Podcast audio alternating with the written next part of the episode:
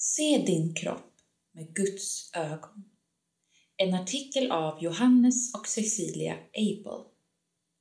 Vi lever i en tid när nästan alla är missnöjda med sina kroppar och brottas med komplex av olika slag. Men Gud vill befria oss från det och kallar oss att vara med och skapa en annan tillvaro där hans kärlek får råda istället. När jag, Johannes, växte upp i USA tränade jag amerikansk fotboll. Jag var minst i laget och inte stark eller stor nog för att få speltid på matcherna. Istället hamnade jag på avbytarbänken. Åren gick och jag har sedan dess ofta tänkt att jag istället är för stor. Kan jag någonsin vara nöjd? Vi som lever i Sverige år 2022 ska helst se starka ut. Vi ska inte ha något extra fett på låren, inte ha finnar och frisyren ska vara snygg och inne. Som kristen kan man ställa sig frågan, vad säger egentligen Bibeln om hur kroppen ska se ut? Bibeln säger en hel del om kroppen, men faktiskt ingenting om hur den bör se ut. Starten. Människan skapades till Guds avbild och det står att Adam och Eva var nakna utan att blygas. Första Mosebok kapitel 1, vers 27 och kapitel 2, vers 25. De tänkte inte att de borde ha större bröst eller vitare tänder. De skämdes inte för sina kroppar. Men det gör vi så ofta idag. Vi matas av budskapet att vår kropp inte duger som den är. Oavsett om du önskar att du vore längre eller hade mindre näsa brottas vi alla med hur vår kropp ser ut. Någonting har rubbats sedan Gud skapade människan.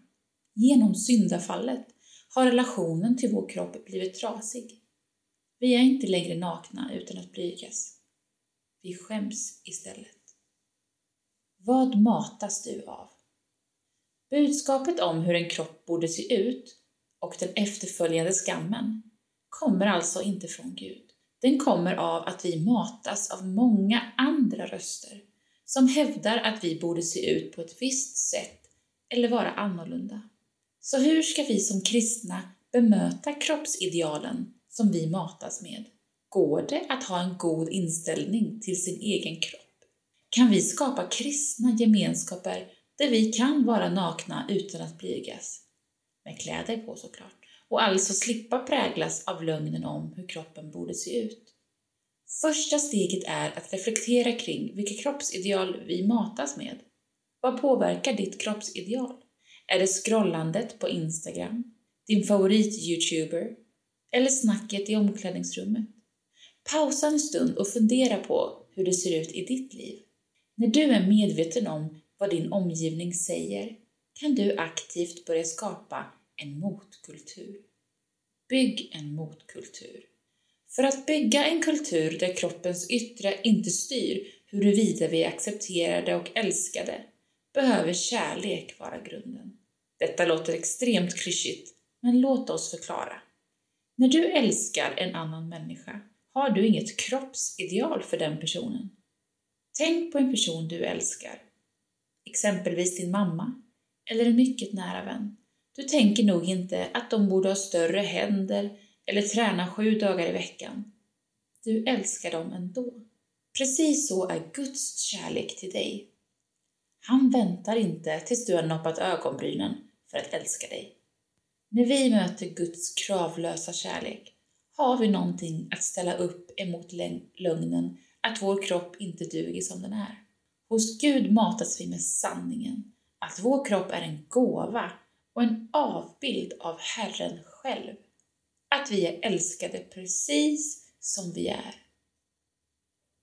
Se skönheten omkring dig. På samma sätt som Gud älskar oss kan vi börja älska våra vänner. Genom Guds kärlek kan våra ord och gärningar skapa en motkultur gentemot samhällets kroppsideal. Detta kan se ut på olika sätt. Jag, Cecilia, har en vän som ofta påminner mig om att jag är vacker. Inte på ett påklistrat och ytligt sätt, utan hon menar verkligen det. Ibland blir jag lite obekväm, men jag är tacksam att hon säger det då det hjälper mig att tro på Guds sanning om mig själv. Orden från dem som står oss närmast påverkar oss allra mest. Våga därför börja uppmärksamma skönheten hos människorna i din omgivning. Dessutom upptäcker vi kanske att när vi ser på varandra med kärlekens ögon så är skönhet så mycket mer än vad samhället säger. Det finns nämligen någonting vackert i allt som Gud har skapat, även det som inte passar in i samhällets norm. Skönhet är någonting mycket djupare än att se ut på ett visst sätt. En människas skönhet är både hennes yttre och hennes inre, för hela människan är skapad till Guds avbild.